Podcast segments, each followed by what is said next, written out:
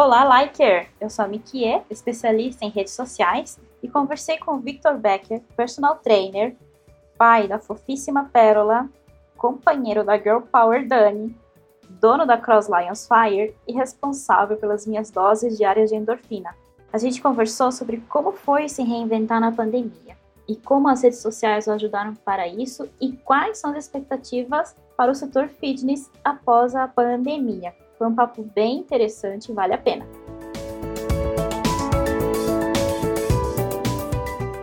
Então, Victor, como é que foi é, você se reinventar na pandemia? Porque foi muito rápido é, os fechamentos das academias e pegou todo mundo assim, não sei se bem de surpresa, a gente estava meio que esperando, mas aquela, com aquela esperança de que não fosse assim tão drástico, né? Mas aconteceu rápido. Como que foi para você? É, você reinventou os seus serviços, né? Teve bastante reinvenção aí.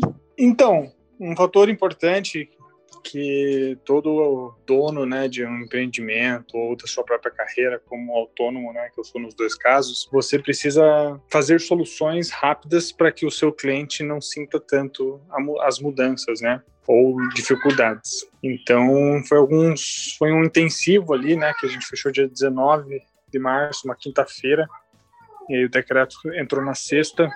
Meu intuito, na minha meta, era chegar na segunda-feira já com um plano feito. Com isso, eu fiquei bastante focado nesses quatro dias, pensando em soluções, vendo alguns benchmarks, escutando algumas pessoas que já estavam fechadas de fora, né, algumas boxes do exterior, né, e o que, que elas estavam fazendo, o que que, o que estava acontecendo e qual seria o melhor jeito de a gente chegar isso ao nosso cliente, né tanto no personal, né, com os meus alunos e também com os da box, para que também a gente consiga chegar em pessoas que tiveram problemas financeiros, por exemplo, né, a curto prazo e achar um meio para que a gente ajude e todo mundo fique bem.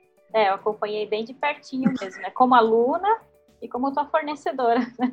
Aí as redes sociais nesse, nesse caso foram essenciais, né, para que você mantivesse o contato com os seus alunos. É, então hoje você Facebook e o WhatsApp, né? Como você é, enxergou isso? Como que ela te ajudou? Você acha que tem ajudado é, nesse período em que as coisas ficaram mais afastadas? As mídias sociais, qualquer momento, né? Ele é um passo onde a gente mostra como que a gente trabalha, né?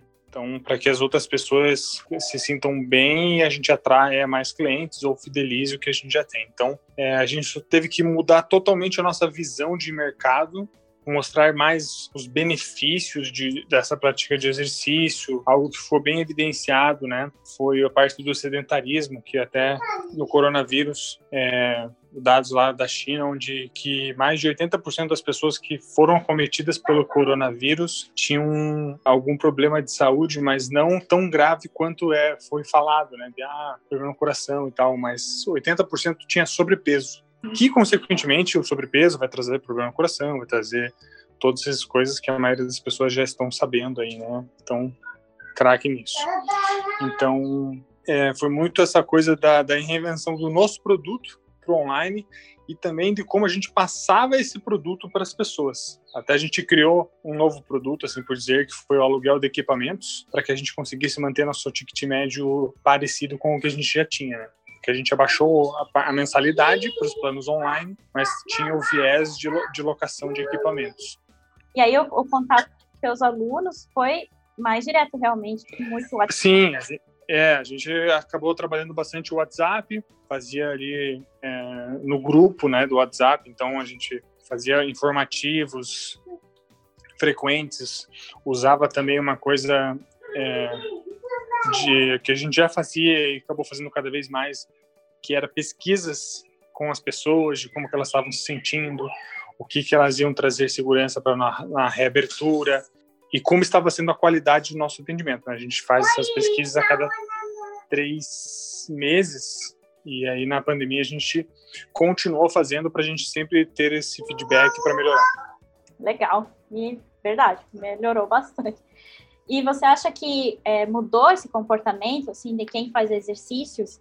Tem gente que comprou mais a ideia das aulas online, que ainda está na aula online, né? Porque abriu, já abriu praticamente, já dá para fazer exercícios nas academias.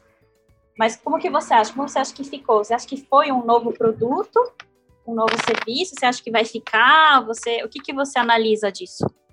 Mercado sempre vai ter. Na, na, minha experiência como dono do CrossFit, ali na nossa, teve pouco, poucas pessoas que engajaram em treinar mesmo, né? Então a gente teve alguns picos. No início foi baixo por causa do susto e como acabou durando bastante, então as pessoas, algumas pessoas viram que tipo vou ter que me virar mesmo, então vamos dar um jeito e começaram a treinar um pouquinho depois. E com o passar do tempo, né, que foi mais ou menos aí uns quatro, cinco meses fechados, a gente demorou mais por causa da reforma, etc. A pessoa ia desanimando, né, de treinar, porque parte psicológica, ansiedade, vários outros fatores aí que foram mais evidenciados nessa parte de qualidade de vida, né, a parte psicológica. Então você acha que pode ser que seja um produto que fique mesmo?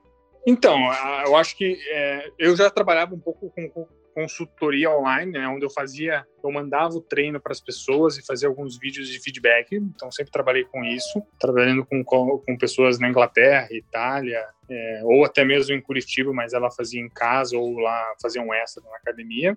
Mas é uma outra visão. Você, a, a, pessoa que fizer, ela não tem que pensar que, que ela vai adaptar o presencial para fazer um online também. Você tem que ter uma mentalidade totalmente diferente uma forma de falar totalmente diferente. Se você pensar nessa maneira, beleza, eu acho que vai existir, mas não acredito que seja muito forte, principalmente nessa área de, do fitness, né?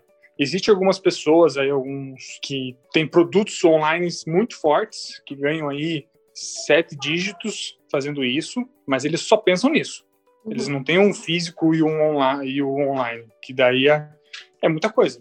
Tipo, daí tem que trabalhar muito mais, claro, você tem um, um gap, né? Como tem, eu conheço uns três, quatro pessoas que fizeram sete dígitos vendendo produto online é, nessa parte de exercício. Isso antes da pandemia e agora na pandemia, mas tem que ter o foco em foco em nesse braço online e no físico. Se fizer meia boca os dois, vai ser ruim nos dois.